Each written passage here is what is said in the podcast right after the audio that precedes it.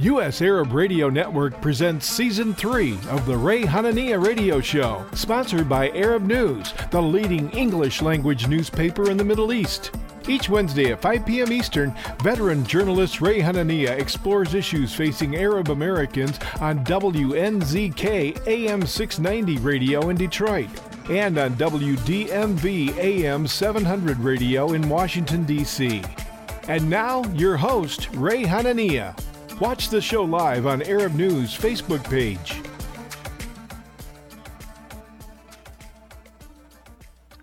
And welcome, everybody. Uh, I want to thank you for joining us live on live radio in Detroit and Washington, D.C., live streaming on the U.S. Arab Radio Network at arabradio.us and on the Facebook page of Arab News Newspaper, the voice of a changing region at facebook.com slash Arab News. We are going to explore two issues today that I think you're going to find fascinating. Um, the identity and challenges facing Christian Arabs in America. First, with a Christian American Egyptian elected official, an Egyptian American Arab elected official, Mary Basta, who is the mayor of Bolingbrook in suburban Chicagoland in Illinois. Mayor Basta immigrated with her family when she was very young, settled in Nashville, Tennessee, which is just phenomenal. There's a big Arab community there. I got some of the numbers we'll go over. But uh, in 2003, she and her family moved to Bolingbrook, Illinois, outside of uh, the suburbs of Chicago. Um, Bolingbrook is the 16th largest municipality in the state with nearly 75,000 residents. This was not a small election. She did phenomenally. In 2019, she successfully ran for and was elected a trustee in the village of Bolingbrook. And she was then appointed mayor by her board colleagues in August 2020, a year later, a year and a half. And then in 2021, she ran for her first election as mayor uh, and she was elected by a large majority of Bolingbrook's voters to a full term of four years as Bolingbrook mayor. How does an Arab American with no experience in politics, but great education and upbringing and family values, rise up so quickly to become the mayor of an important city like Bolingbrook? She showed a great interest and concern in her community. Mayor Mary Basta is going to tell us more about her life, her family's immigrant story, and uh, her rise in election, something that I think a lot of Arab Americans want to really listen to. It'll help them identify uh, when they decide to run for office. Hopefully, in the future, we'll see more and more of that. Um, then we're going to talk with Sir Rateb Rabie, a Palestinian who was born in Jordan, Sir Rateb is the founder of the Know Thy Heritage Foundation and the Holy Land Christian Ecumenical Foundation, which advocate for Christian Arab rights and Palestinian rights in America. Sir Rateb has been working with the Christian Arab Americans and Middle East communities for many years and will help us understand some of the challenges they face today. The title Sir, by the way, comes from a very prestigious honor of Knight Commander of the Equestrian Order of the Holy Sepulchre, a Vatican chivalric order. Arabs are still immigrants in this country, um, and we'll go over some of the numbers later. But um, I think you're going to really enjoy these two interviews that I did with uh, first Mary Basta, the mayor of Bolingbrook, and then afterwards we will talk with Sir Rateb Ra- uh, of the Holy Land Christian Ecumenical Foundation and the Know Thy Heritage Foundation. But before we start our interviews, we're going to take a quick break, so stay tuned. We will be right back with our program right after these messages.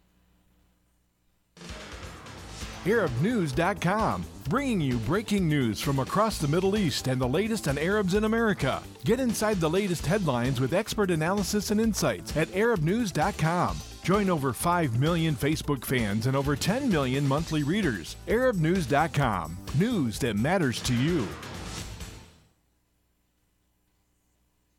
Were you recently at the emergency room, urgent care, or at your doctor's office being told you need a hand, wrist, or elbow specialist? At the Katranji Hand Center, we offer the latest techniques in hand, wrist, and elbow care. From sports injuries to work injuries to everyday hand, wrist, and elbow problems, the specialists at Katranji Hand Center are here to get you back on track. Call us in Troy today at 248 869 4263 or visit us at katranjihandcenter.com to schedule your appointment today. Our noses can sniff out all kinds of things good things and bad things. Your nose knows if those sniffles are just a cold, allergies, or COVID 19. So if you want to be sure, swab and test your nose for answers. It's good to know. Find testing information and resources at michigan.gov/covid test. A message from the Michigan Department of Health and Human Services. Get ready for an amazing experience at Ishtar Restaurant on 15 Mile Road in Sterling Heights. Enjoy excellent hospitality from owners Ali Al and Fatty Bonham, serving the best in Mediterranean food. Try Chef Ali Al famous shawarma, the best Iraqi grills and food, and the best Arabic and international dishes. Dine in our authentic atmosphere or take out. Call 586 698 2585 or check us out on Facebook. Ishtar Restaurant practices all CDC guidelines and is open every day 11 a.m. to 10 p.m. Have an amazing experience today at Ishtar Restaurant, 3625 15 Mile Road, Sterling Heights. And now I want to introduce our next guest, Mary Basta. She is the mayor of Bolingbrook, who I introduced earlier in the program. Mayor Basta, thank you so much for joining us today. Thank you so much for having me. It's an honor. Uh, and you're one of our first Egyptian American politicians that I've interviewed. I've known many Egyptian Americans like M. Cherif Bassiouni, years and years, a great guy. Um, we met many, many years ago when I was doing stand up comedy. But tell us a little bit first about your family story. How did they get here and when did they get here from Egypt? And how did they become part of the American uh, fabric of society? Well, it's a, a very good story and a very long one, but I'll summarize it for you. We moved here actually when I was uh, five years old. So, uh, giving away my age, that was 51 years ago. And um, my father's younger brother lived in Nashville, Tennessee, and he and my mom wanted to just come visit him. And they came and loved it. And off on a plane, they go to pick me up, and we uh, moved to Nashville, Tennessee. That's where we actually started, it was in the South. Well, how, why did they come here? I mean, from Egypt. So, um, at the time, it was there was a lot of uh, insecurities, uh, instabilities in Egypt. Uh, some of it political, some of it religious. And as you know, I'm Coptic Orthodox. So my father at the time felt that maybe the future there wasn't um, as bright as he would want it to be to raise a family, and therefore he uprooted. He was uh, very extremely well off in Egypt, very popular, very well known journalist, and um, ended up coming to the States and basically starting from scratch. And then, so you come to this country, and does your family face uh, the discrimination that maybe when, uh, even like my parents, when they came here, they left to get away from conflict and found a different kind of conflict, a little bit different people didn't understand who we were as Arabs. They didn't believe that Arabs were also Christian, Coptic, Orthodox, Lutheran, Catholic, it doesn't matter. The idea of an Arab Christian seemed odd to many Americans. Did you face that initially growing up?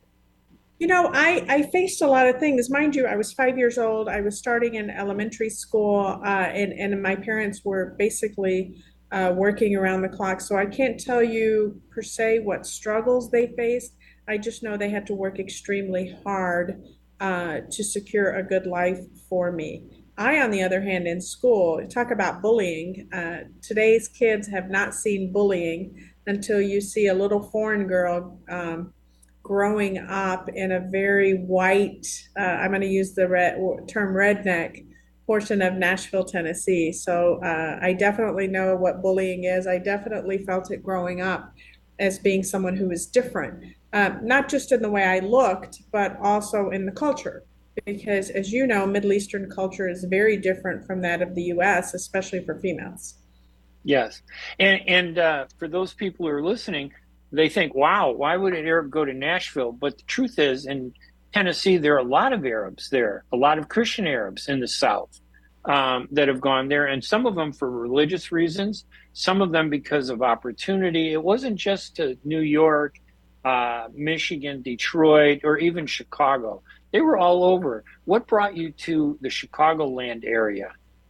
So um, I was working for Sheraton Music City in Nashville, Tennessee. I, am a hospitality professional, if you will, and um, opportunities came here in Chicago, of which I took and transferred here. Mind you, it was summer when I came, and they had the horse and buggies on Lakeshore Drive, and I felt like it was Alexandria and Cairo.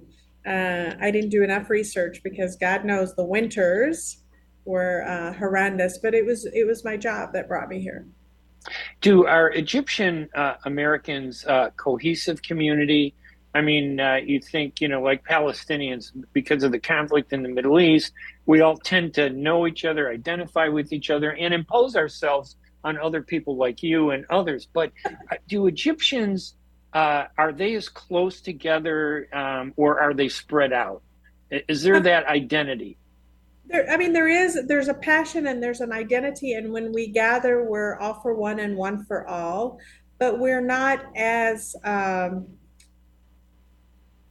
grouped together, if you will, as maybe the Palestinians or the Jordanians or even the Lebanese. So you'll find Egyptians in uh, south suburbs of Burr Ridge there's the young couples, the young families are in the city of Chicago, and then there's also uh, a big population in the northern suburbs. We're also in Wisconsin and on the border of Indiana. So we're not um, as combined in one area, if you will, as many of the other Arab uh, nationalities. So your family then comes to Bolingbrook. I think it was what 2003, um, if I'm correct, right around 2003. Yeah, so when I came to Chicago, I uh, lived in the city like all the single fun people do, and then I decided to to uh, do that wonderful thing we call marriage in the year 2000, and uh, decided to have a family. And city wasn't exactly the mo- the best place for that, so we did build our first home in Bolingbrook in 2003. And how does a uh, Egyptian American Coptic Christian uh, from the hospitality industry from Nashville end up becoming the mayor of the 16th, 17th biggest community in the state of Illinois, and one and a, and probably one of the top hundred cities in the country. How does that happen? What got you to turn into uh, in the direction of politics and public service? What was it? That's the golden question, isn't it? Like, how did I get where I'm at? This is so far from my uh, life plan. Um, I think it was truly the public service part of me. Yeah, when I decided to have my kids, I left the hospitality industry because it's a 12, 15 hour a day job and I wanted to raise my family. So, uh, as my children got a little bit older, I started helping and volunteering. And I, I feel that that's very important. And that was kind of embedded in me uh, from the Nashville days. My father was very involved in uh, local politics. So I started helping out at schools and then with their soccer club and eventually in the city of Bolingbrook. Um, just any way I could. I, I feel that it's important if you want to have an opinion, if you want to help make any kind of change or make a difference, you have to be involved. And um, so I started out, actually, I got on the radar of helping with the previous mayor's campaign a little bit, dabbled in it a little bit. And um, after he was reelected, I uh, got appointed to one of the commissions, which is the Plan Commission, which is a pretty big deal, and later became the chair of that Plan Commission, which put me on the radar to then run for a position of trustee. And you're a unique Arab American and Christian uh, Arab, of course, Coptic Christian, uh, from uh, family from Egypt. But what's interesting about you is most of the Palestinians I know who get involved in politics are doing it because they have some type of challenge uh, connected to the Middle East that sure. they want to address and correct. It doesn't sound like you got into politics because you wanted to change the politics back home in Egypt where your parents came from. It sounds like you got involved in politics because you felt this need to make the community where your family lives a better place for everybody, including your family. Is that correct? Absolutely. And I, I still say that I'm not really involved in politics, but more public service. Um, this will always be home to my children, where I can say Egypt is my home or even Nashville, but Bolingbrook will be where my kids were born and where they grew up and where they graduated from. So I want that to be a place that they're proud of uh, to bring their kids back here or even grandkids and say, This is where I grew up, this is where I was born, this is where my soccer fields, this was my school. And for that to be something that you're proud of, it takes effort and it takes work and it takes long term planning and thinking. Um, so putting the right people in place, putting the right policies in place, and then watching them get carried out from that point. Is there a lesson in all this in terms of uh, people who get into politics to advocate for something outside of their community? They take years to get into office. They may run six, seven, or eight times before they get elected. You, you move into Bolingbrook, you get involved, you focus on your community. Next thing you know, you're a trustee for about a year and a half, I think. And then your colleagues turn to you and say, you know what? Mary Basta is going to make a great mayor for Bolingbrook. They support you, and then the citizens vote and uh, unanimously elect you as mayor. What's the lesson in that for people who want to get involved in politics? What's the most important thing that people need to remember about politics and public service? I think sincerity uh, people can see through fakeness. People can see people who are disingenuous. So, what is your passion? What is your reason or your drive or motivation behind it? Um, I often tell people it's not about me, it's about we. So, it's not what I want, it's what's better for the community, um, what's long term thinking, planning. And that probably has what has helped me is my corporate background experience, is being able to see the overall picture, the vision, and pick it apart and see what works. And although this managing or running a municipality is not a business, it kind of is. You have budgets, you have staff, you have uh, lots of bosses, right? I think we have about 76,000 bosses uh, here. And, um, you know, people say it takes thick skin. It absolutely does. It's uh, it's hard to sometimes hear the opinions of people on things that they're not very well versed on or don't even know about uh, and then social media has not been uh, uh, always the best. It's it's a great way to get the word out for things, but some people just get behind those keyboards and what can I say? and, and, I'm gonna I'm gonna restate this because I, I think this is so important. You didn't run for office because you wanted to change the Middle East. You ran for office because you wanted to make where you are important. And I bet as somebody who made Bolingbrook important, when people from the American non Arab community meet you, I bet it has a much more positive impact on how they view your views on the Middle East because they know your priority is them first before the Middle East. Does that make a big difference, you think, when you're dealing with people? I think so. Um, I, I feel that it's very important to communicate and educate um, you know people have they they hear certain things and in the absence of hearing the real story or the truth or becoming more educated they believe what they hear because they don't know any better. So i am able to have dialogues with people and explain to them my background and explain to them our culture and our heritage. Um, i like to go to events of other cultures and and learn about them as well as well as other religions. And like you alluded in the beginning many people say oh you're from the middle east you're arab and you're muslim. Uh, so that by itself opens the dialogue of no there's more to it. And then you know there's the egyptian there's the arab there's the muslim there's the christian. And what is what is orthodoxy? What is you know i tell them i'm coptic orthodox they say what's that? That's greek orthodox? I'm like no those are from greece Copts are from Egypt. So it is a good segue to educating people on what it means to be from the Middle East, our culture, our heritage, and um, and more of our background. Sorry. And that, that's okay. Just a couple more questions. I know your uh, time is really valuable here. Um, what just as an Egyptian American though, what, what do you think are the biggest challenges Egyptian Americans face in this country? Is there one challenge? Is there an array of challenges? Or is it any different from any other ethnic group that comes to this country from a foreign country? I think um, Egyptians or uh, Middle Eastern in general is a little bit unique. We have a hard time because we can't let go. We always are carrying the burden on our shoulders of where we're from and the issues that we face. You know, we underwent a revolution and we changed two presidents, and and you're always carrying that, and you always feel like this is my home, this is my country and my culture, and what can I do to help? Um, but so for us we have lots of, of different issues that we encounter here. Both, one, we aren't pure Americans, and so therefore you always feel that you have to work harder. You feel that you have to achieve more. And then from our family, you know, you always have to be this engineer, or doctor, or dentist, or lawyer because anything else, then you haven't been successful in your life. So there's definitely some high benchmarks that we instill in ourselves and our children and our families instill in us. And trying to live up to those expectations is very hard while still trying to maintain our traditions and our cultures.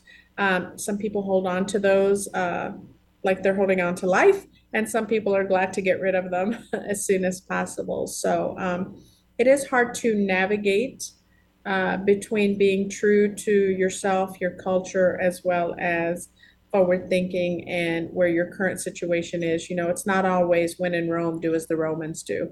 Sometimes you have to do as the Greeks do. So, Mayor Basta, I know that my mother and father wanted me to be a doctor or a grocery store owner. They would have been happy with either one, or even an engineer like my cousins and my uh, brother. Um, but I became a journalist. I wouldn't be a good journalist if I didn't ask you is there any chance you're thinking of running for higher office, like maybe governor of Illinois? Absolutely not governor of Illinois. No way, but thank you so much for offering that. Uh, but you never know. Never say never, because if you would have asked me four years ago, would you ever consider being in politics or running for mayor? I would have thought it was a joke back then. So who knows? Maybe, maybe you know, governor of Nashville. How's that? I think Nashville is a beautiful city. By the way, I've been there many times. Uh, I want you to know that when the time comes, I will be the chairman of the Mary Basta for Governor campaign committee when the, uh, when you decide to do that. Uh, but seriously, uh, Mary uh, uh, Mayor Basta, it really is always a pleasure to talk to you. You're always such a good person. We've known each other for a number of years. you did help me with my stand-up comedy when a lot of people didn't want to have anything to do with it. It was just phenomenal to have that support and I think the lesson, if uh, it, tell me if I'm wrong, but I think the lesson from this is if you want to be successful in politics, be the politician that cares about your community first, locally, that you're running for, and then educate them about other issues that might be important to you that may not be important directly to them. Absolutely. Absolutely. That is uh, 1 million percent correct. Totally agree with that. And you're a great right. comedian, by the way, Ray. I love it. Thank you so much. I think some people think my journalism is a little funnier than my uh, my comedy. but um, listen, Mayor Mary Basta, she is the mayor of Bolingbrook, one of the I think I said 17th largest communities in Illinois, which is 17 doesn't sound like much, but when you have over what 250, 500 communities in Illinois, that's a huge community. It's not some small little community. It's a big city um, in the Chicagoland area, and uh, it's a huge responsibility. And your fast rise to that office is remarkable. I think people can learn a lot by studying your background and understanding your thinking process. And I appreciate you joining us on radio to share some of that with us. Thank you so much for having me. Always great seeing you and conversing with you. And it's always great talking with uh, Mayor Basta. And, you know, it's going to be hard for me to get used to calling her Mayor Basta because I- have known her for so long, just so smart. Uh, the way she won office with such a huge, huge vote. And by the way, it is the 16th largest uh, city in the state of Illinois with uh, some 75,000 residents uh, in Bolingbrook. Uh, and that's no small achievement. That is huge to have won that. So we uh, wish her the best, and we look forward to talking to her in the future. We're going to take another quick break, and then when we come back, we're going to talk with our next guest in a more general way about Christian Arabs in the United States, in the Middle East, and maybe even a little bit in South America with our guest, Sir Rateb Rabie of the Holy Land Ecumenical Christian Ecumenical Foundation. So we're going to take a quick break and we will be right back right after these messages. ArabNews.com, bringing you breaking news from across the Middle East and the latest on Arabs in America. Get inside the latest headlines with expert analysis and insights at ArabNews.com. Join over 5 million Facebook fans and over 10 million monthly readers. ArabNews.com, news that matters to you. In a perfect world, everyone would be a perfect driver. Hands at 9 and 3, everyone. 9 and 3. Everyone would follow all the rules. Please, go ahead and merge. I'll make room. Thank you, fellow driver. And nothing unexpected would ever happen. Even the squirrels would know the right time to safely cross the road. In this perfect world, you wouldn't have to wear a seatbelt. But in case you hadn't noticed, we don't live in a perfect world. About a thousand people in Michigan die each year in vehicle crashes, and thousands more are injured. Wearing your seatbelt reduces your risk of death in a crash by 45% in a car and by 60% in a pickup truck. So until we find a perfect world to drive in, make our imperfect world safer by buckling up. A message from the Michigan Office of Highway Safety Planning. With more than 30,000 successful in vitro fertilizations, IVF Michigan is now ranked as one of America's best fertility clinics according to Newsweek magazine. IVF Michigan fertility centers are the recognized leaders in high quality fertility care. With locations in Bloomfield Hills and nine other cities in Michigan and Ohio, IVF has experts in all aspects of the field. A founding member, American board certified Dr. Nicholas Shama, is one of the leading reproductive endocrinologists in Michigan and Ohio. He has performed over 20,000 successful IVF cases and it's helped thousands of couples fulfill their dreams of parenthood. When it's time to get personalized care from Dr. Nicholas Shama at one of America's best fertility clinics, call IVF Michigan Fertility Centers in Michigan and Ohio toll free at 855 952 9600. 855 952 9600. Kashat's Mediterranean Market in Shish Kebab offers a great array of your favorite Mediterranean meals. Meals range from lamb specialties, shawarma sandwiches, and seafood dinners. Plus, they offer big trays of your favorite food and so much more. Kashat's Mediterranean Market and Shish Kebab is located at 32839 Northwestern Highway in Farmington Hills and is open from 9 a.m. to 9 p.m. So stop in or call Kashat's today at 248 538 9552. That number again, 248 538 9552. Kashat's Mediterranean Market and Shish Kebab will definitely leave you satisfied. All right, now I'm like to introduce my guest, uh, Sir Rateb Rabie, Palestinian born in Jordan, founder of Know Thy Heritage and the Holy Land Christian Ecumenical Foundation, as I mentioned during the intro of the program. Sir Rateb, thank you for joining us today. We so appreciate you joining us on radio. Thank you for having me, uh, Ray. And, you know, I couldn't, when I was doing a program this week on the Christians of the Middle East, and I couldn't think of a better person to talk to than you. You have spent your life addressing Christians from the Middle East, mainly Palestinians, but all Christians. You're active with uh, not just the Know Your uh, Heritage, but the Holy Land Christian Ecumenical Foundation. You were one of the founders. Um, it's a powerful and important organization. And I thought you're the person I need to talk to to find out how we're doing as Christian Arabs overall, and of course, the situation of Christian Palestinians. Talk to us a little bit about your activism, how you got involved in this, because not too many people do this. So, what what motivated you to do this and to found the Holy Land uh, Christian Ecumenical Foundation? Okay, that's a good question because uh, I I am uh, my life, you know, came to the States to go to college, got married, and looking at the situation, I've been active for Palestine as volunteer for a long time. In 1998, I led the commemorating a Nakba for 50 years. And I worked on it for one year with all the Arab American organizations, AAI, ADC, Birzeit Society, Ramallah uh, uh, uh, Federation. All, all we worked on it uh, day and night for one year, and we raised $100,000. We put ads in the Washington Post, and we did a lot of the, the quilt, you know, too many things.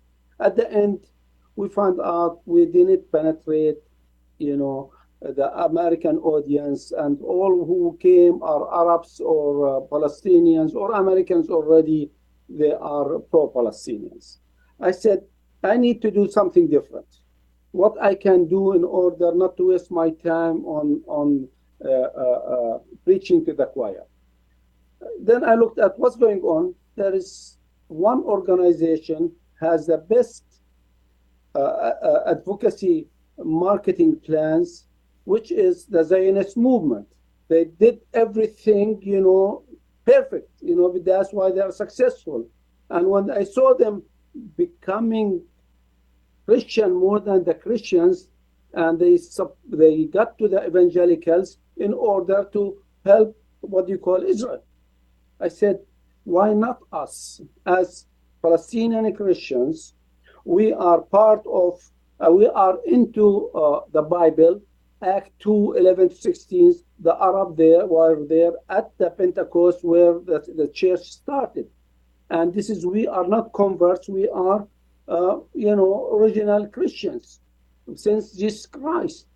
And I said, I need to do this. And I started working on it. I uh, created the Holy Land Christian Ecumenical Foundation with, with a priest in, in, in the Holy Land and with, went to the churches and I found out everybody interested in, into this topic. And I found out that a lot of Americans, they want an organization belong to them because uh, we are telling them, you know, the Holy Land is your spiritual home. You are not a friend of ADC or AI. You are, you know, the Holy Land. That's, you know, made it clear that, you know, uh, uh, that's a, this is their organization and this is what we are suffering in, in Palestine. And this is why uh, I, I did uh, uh, uh, the defeat the concept where they say the conflict in, in Palestine is between, it is a religious conflict between Islam and Judaism. And it is not, it is a political one between Arab Palestinians and uh, Israelis over the land because we are the Christians suffering as much as the Palestinian Muslims. Muslims, you know, that's where, you know, they start people thinking, where did that come, you know, and everybody starts talking about the Palestinian Christians. Even when I started that, a lot of uh, uh, colleagues and uh, activists said, why you are doing that? We are all Palestinian. We are all Arabs. Why are you doing this? I said, just give me a chance. I'm, I'm, I'm, I'm copying what they are doing. And that's, you know, two, three years later, shows that I am not crazy. Um, I went through the, the right uh, channel and people starts listening and more churches listening. And I got, I didn't go to the evangelicals. I went to the mainstream Christians, Catholics, which there are 85 million uh, uh, Americans, which they support Israel because of ignorance. I went to the mainstream Protestant churches like Presbyterians, uh, um, Lutherans, uh, Methodists, you know, they are all not not on on on the the, the right side. You know, they are uh, uh, wants to know the, the truth, and that's what the success I have. And three years later, I had two choices: either I continue with my advocacy, or I uh, uh, and that's it, and I have to drop my business or stick to my business because I cannot do both. I decided to go for activism and, and start that. And I think it's very important what you emphasized. This is a political issue. This isn't a religious issue. Christians and Muslims are together. We suffer the same way in Palestine. We identify together against being oppressed and demanding our rights. Americans, though, often don't understand that. And what's ironic to me is America is a Christian country, and yet they don't identify with the Christian Palestinians. Why is that? Because the propaganda by the Zionists, they let you know that we are not really uh, Christians. We are just using Christianity for, for Palestine. But we showed them that it, we are different, and that was the, the, the, the uh, uh, activism we started as Christians, and they start understanding.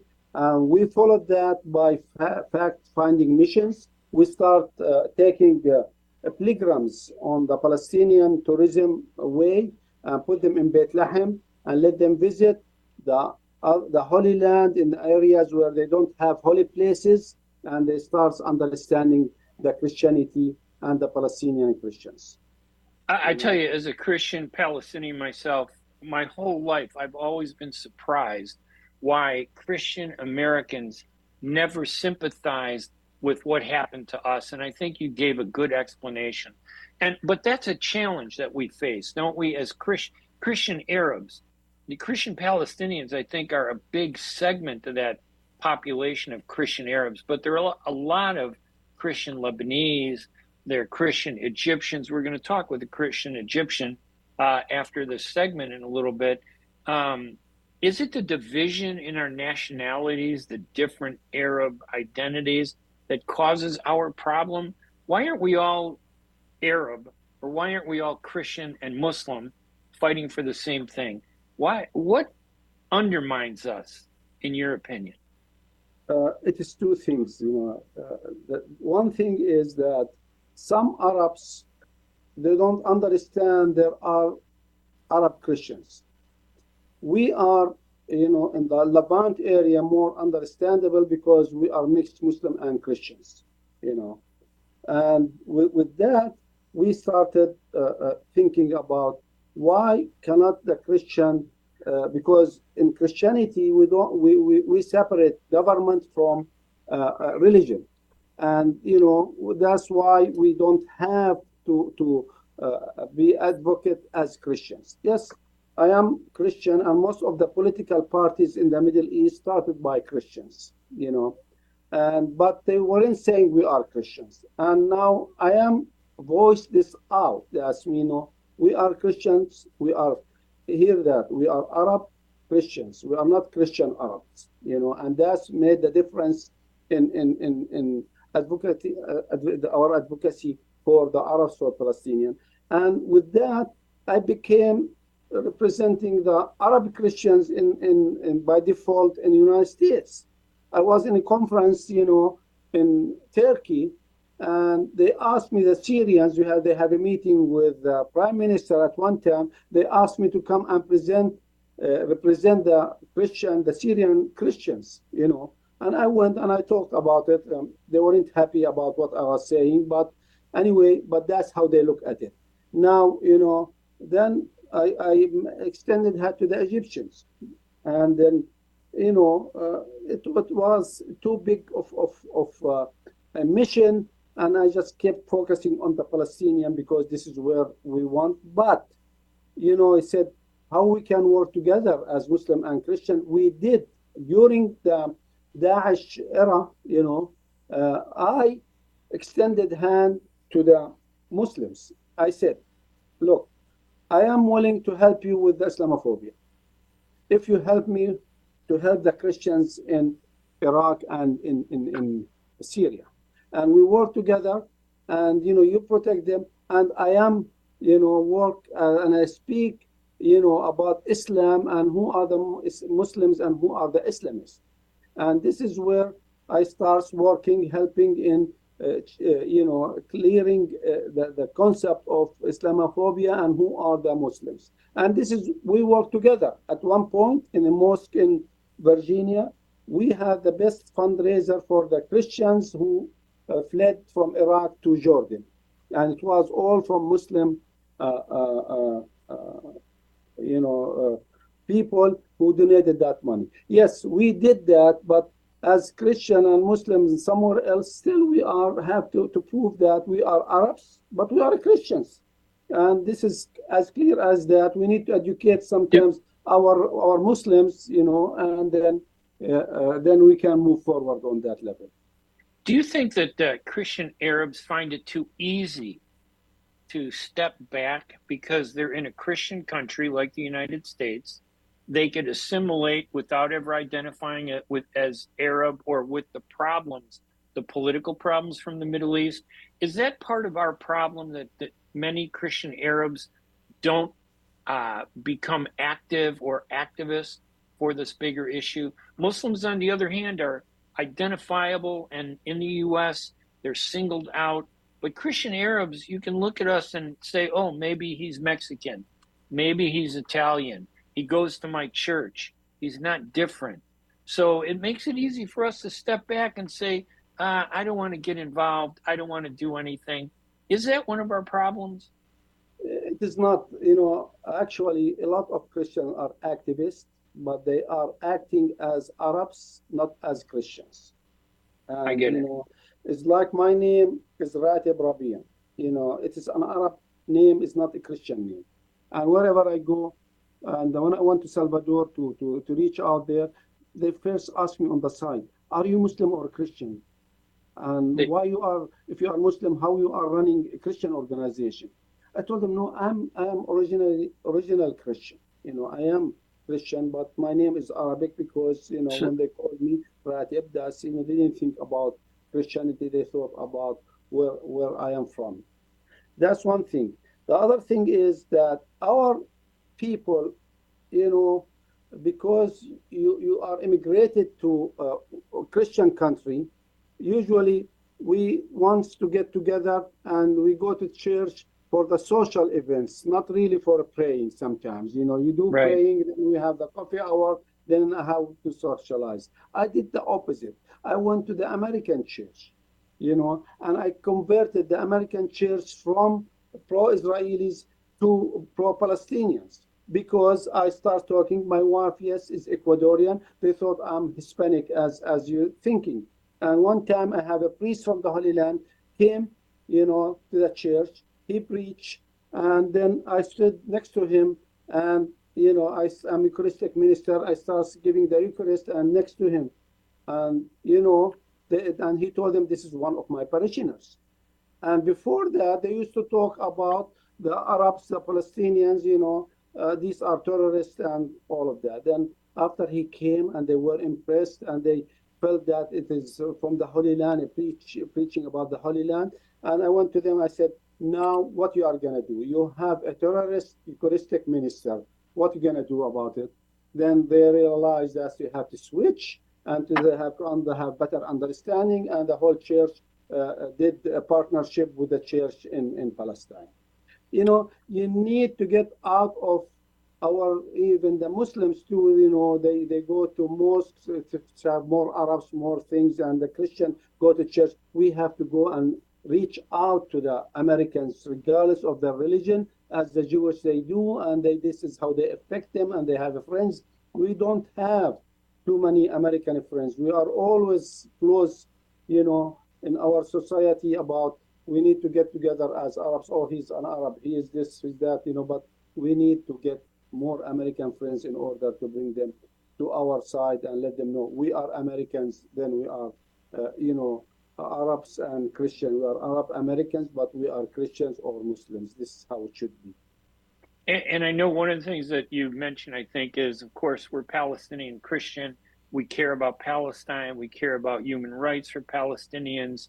Uh, we work with the Muslim community on that.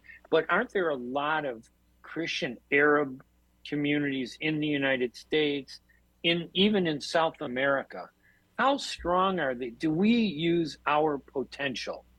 In other words, as Christian Arabs, do we maximize our ability to change things? Are we using what we have to exact change that is fair to us? Okay, uh, let me just uh, uh, uh give you an example of, of why, you know, what's happening. We are, regardless, uh, uh, Arab, Muslim, or Christian, we immigrate to the Western world. Uh, the Christian, they, they, they melt faster than the Muslim because of religion. You know, that's, that's one thing. But we are forgetting. We forget what's going happening there, and we start thinking as Americans, as Latin Americans. I went to Salvador, and I went to uh, uh, Honduras. We have over 200,000 Palestinian, mostly Christians, are in Honduras, and about over 100 in uh, Salvador. Nobody reach out to them like Israel reach out to their Jewish and they do uh, a lot of uh, things, you know, where they connect them with uh, what you call Israel in order to, to keep them, uh, to give them identity they don't have. And it's not identity as Israeli, their identity is our religious religion. religion. And uh, I found out that they don't know that they are really Palestinian. And some of them immigrated over there during Safarbarlik, during the Ottoman Empire, where they were persecuting, uh, persecuted the, the uh, Christians. And sometimes, you know, they felt they have nothing to do with there. I went there and I started working and uh, uh registering my other organization, KTH, as in there in order to revive the Palestinian identity, culture, and uh, heritage and to let them know what's going on there. And that's one of the things, you know, uh, we have. I have two incidents where I have uh, with, uh, uh, uh in Honduras about eight, nine years ago when they voted for recognizing Palestine in the General Assembly as, as a state. And they have a big events for the president. They put me on, on the table where he was sitting he gave a good speech, and usually I have uh, a gift from the Know Thy Heritage. If you see the key behind me, I give them the key of Palestine. I said, I want to give you the key of Palestine, but I would like before that, you know, to thank you first for voting for, for, for Palestine. But I want to let you know two things. You see all these people around us, they are help, they help building Honduras. They are the one who made Honduras what it is now one. Second, as a Palestinian, Muslim and Christians, we saved Christianity for over 2,000 years because Islam came in the 7th century. That's mean, and we continue saving Christianity because very important for us that it is the Holy Land. And then, you know, you we you owe us, we don't owe you. And I'll give you the key of Palestine, you know, to keep uh, supporting it. Uh, and we need to work on our Palestinians on how to do advocacy. Still, we don't know how to do advocacy. Now we are better, but we are not really fully organized. Is it, is, Sir uh, Rateb, is it a mistake to focus just on Palestinians as Christian Arabs in the United States? Wouldn't we be much stronger if we said we were Christian Arabs or Arab Christian, as you point out, um, wouldn't that be more effective where we could then help the Palestinians, we can help the Syrians, because Americans can't tell the difference between Palestinians or Syrians or Jordanians or Lebanese. We're the ones that see the difference, but they can identify with American Christians. Don't you think? What do you think of that? We are the one, the Palestinian, we suffer. I am the, the, the son of uh, Nakba survival. You know, I'm not just any person. I wasn't. I didn't come here because just school. I was. My parents were kicked out of of Jerusalem, and they went to Jordan, where I was born. And this is something you know. Uh, it, it is in your uh, uh, identity that you. We've been in this country for years. You know, this conflict's been going on for 75 years. Have we, as Christian Arabs and or Arab Christians, have we done enough to get our voices heard so that these things don't happen? Yes and no. As as Arabs, we are Christians. We've done a lot. We are in, involved in every aspect of advocacy in the United States, but it's not known to the people that you know uh, we are uh, uh, Christians because we just work as as Arab as Palestinians. But on, on, on that, did done enough? No, as the whole Arabs, the whole all Palestinians, we didn't do enough because we are not organized. We don't have something where can lead us. We are divided, and this is this is the problem we have. You know, I'm I'm committed, you know, to to Palestine. Uh, I raised thirty million dollars from the Americans to to Palestine during my work.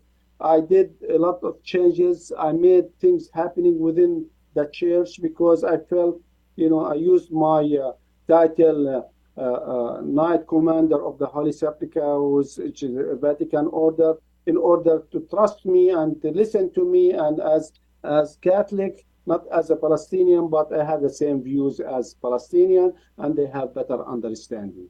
And I found out who are our friends. We have a lot of friends in America. You know, we need to reach out to them, but we cannot reach out to them for Arab and Muslim. And Muslim gave us the support because when I started the organization, the first, uh, you know, the people who uh, uh, endorsed me are Muslims, especially the late Hisham Sharabi. He's the first one. He said, this is a good idea.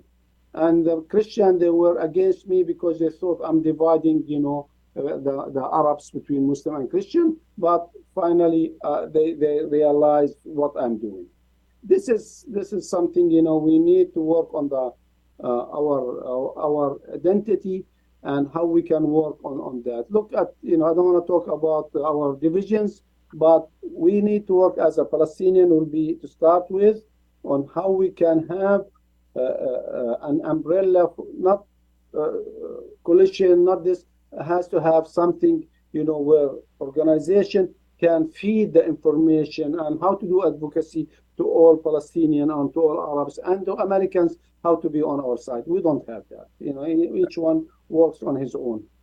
All right. My guest that you are one of the authorities when it comes to American Christians. You've done so much for the community. Um, I wish we've done more as a community, but I think we so appreciate everything you've done. Sir Rateb Rabie, co-founder, founder of Know Thy Heritage and the Holy Land Christian Ecumenical Foundation. Sir Rateb, thank you so much for joining us. You're welcome. Thank you very much for having me. And that was a fascinating interview with Sir Rateb Rabie of the Holy Land Christian Ecumenical Foundation. Um, kind of ending uh, today's episode on uh, our focus on Christians. We're going to take a quick break, um, so stay tuned to our program. We have a few minutes left, and, but we'll be right back with our program right after these messages. ArabNews.com, bringing you breaking news from across the Middle East and the latest on Arabs in America. Get inside the latest headlines with expert analysis and insights at ArabNews.com. Join over 5 million Facebook fans and over 10 million monthly readers. ArabNews.com, news that matters to you. Life for Relief and Development has now been rated as one of the best charities for humanitarian aid. Life's humanitarian projects span the globe, and Life is celebrating its 30th anniversary of providing essential life saving aid to people and communities in 36 countries, regardless of race, color, religion, or cultural background. Where there is life, there is hope, and when disaster occurs here or around the world, including being one of the first responders to the Turkey Syria earthquake crisis, Life for Relief and Development rushes in to provide provide food, medical aid, and shelter to those in need. We are looking to help the earthquake victims, and we take 0% overhead on emergency donations. So please help improve these efforts. Learn more about our involvement to help the helpless and bring hope where it's needed most, and make your tax deductible donation to Life for Relief and Development now at lifeusa.org or call 248 424 7493. That's 248 424 7493. At Top Rehab Physical Therapy Clinic in Dearborn, we provide effective physical therapy sessions in order to limit pain and discomfort. Top Rehab provides physical therapy care for any diagnosis prescribed by a physician, and we regularly see and treat conditions such as stroke, TMJ, fibromyalgia, sciatica, joint pain, and more. We use a variety of pain management methods, including modalities, soft tissue mobilization, and therapeutic exercise. If you're in need of physical rehabilitation or physical therapy, get the highest quality health care at Top Rehab. Most insurance is accepted, and we're open Monday, Wednesday, and Friday 8 to 6, Tuesday and Thursday 8 to 5, and Saturday 10 till 2. Call for an appointment today at 313 846 0555. That's 313 846 0555. Choose Top Rehab Physical Therapy Clinic on Michigan Avenue in Dearborn. Life's too short to be in pain. And welcome back to the Ray Hanania Show, which uh, is proudly uh, broadcast on the U.S. Arab Radio Network. ArabRadio.us is their website and also proudly sponsored by Arab News newspaper, a phenomenal uh, newspaper in English. You can read their stories every day. Uh, they cover. Uh, they have an edition in France. They have an in Paris. They have an edition in Tokyo. They have an edition in Islamabad. They have editions in the United Arab Emirates in Dubai, and also, of course, in Saudi Arabia, where they're based and I am the U.S. Special Correspondent for the coverage of U.S. news. We have a bureau uh, in the United Nations with Ephrem Kossaify, and we have a number of freelance writers that we work with. Ali Younes is one, um, and TJ Kramer is another. And we try to focus on Arab American issues. The most important, and we don't do that enough. And that, that was why I thought the interview with Mary Basta was so important because Mary Basta, the mayor of Bolingbrook, is the epitome of what an, a successful Arab American should be like. She isn't out there on a crusade fighting for some uh, cause 9,000 miles away. What she's doing is she is getting Americans to recognize that she is as American as they are that she cares about the community where she lives, in this case, Bolingbrook. They recognized that and elected her mayor of Bolingbrook. And I'm telling you, that is not a small community. It's the 16th largest city in Illinois. And in Illinois, we got a lot of cities. Being in the top 20 gives you clout. She has a voice. Her vote, 75,000 votes in Bolingbrook, is not something you can just brush off and ignore. So she has a powerful platform uh, as an Egyptian uh, American, who's very proud, by the way, uh, to be Arab American. And I think that's the secret to success. You don't come to the United States and argue about all the tragedy and the problems that exist back home in the Middle East. I- I'm not saying you ignore it. I'm saying you don't come there and go to an American and say, you know, the Palestinians are being abused, they're being oppressed, nobody cares, it's your fault. Um, that was the old message. The new message is you come to this country, you identify with Americans, you show Americans that you're smart, you show Americans that you are intelligent, you show Americans that you care about them, they get to know you, and they care about you. They listen to you, and they then understand when you add, not as the first issue, but as a second issue, what's happening in Egypt needs to change, or what's happening to Palestine, Palestinians needs to change. That is how you win a battle back home.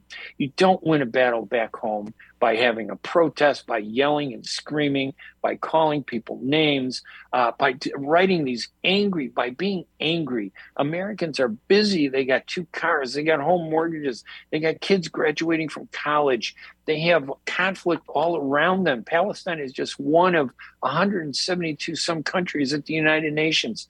So you can't just throw your problems in their face. You got to be smart. And I'm telling you, they should teach a class called the Mary Basta class on politics. And when you understand that, um, instead of saying, hey, one day I'm Palestinian, I want to run for Congress. And I, I remember two years ago, uh, a certain Palestinian came to me and said they wanted to do that. And I said, You're going to run for Congress. What did you ever do in the congressional district? What is it that you did for the people, the voters? And he said, Well, that's not the issue. I want to fight for Palestine. I said, That's great. Fight for Palestine.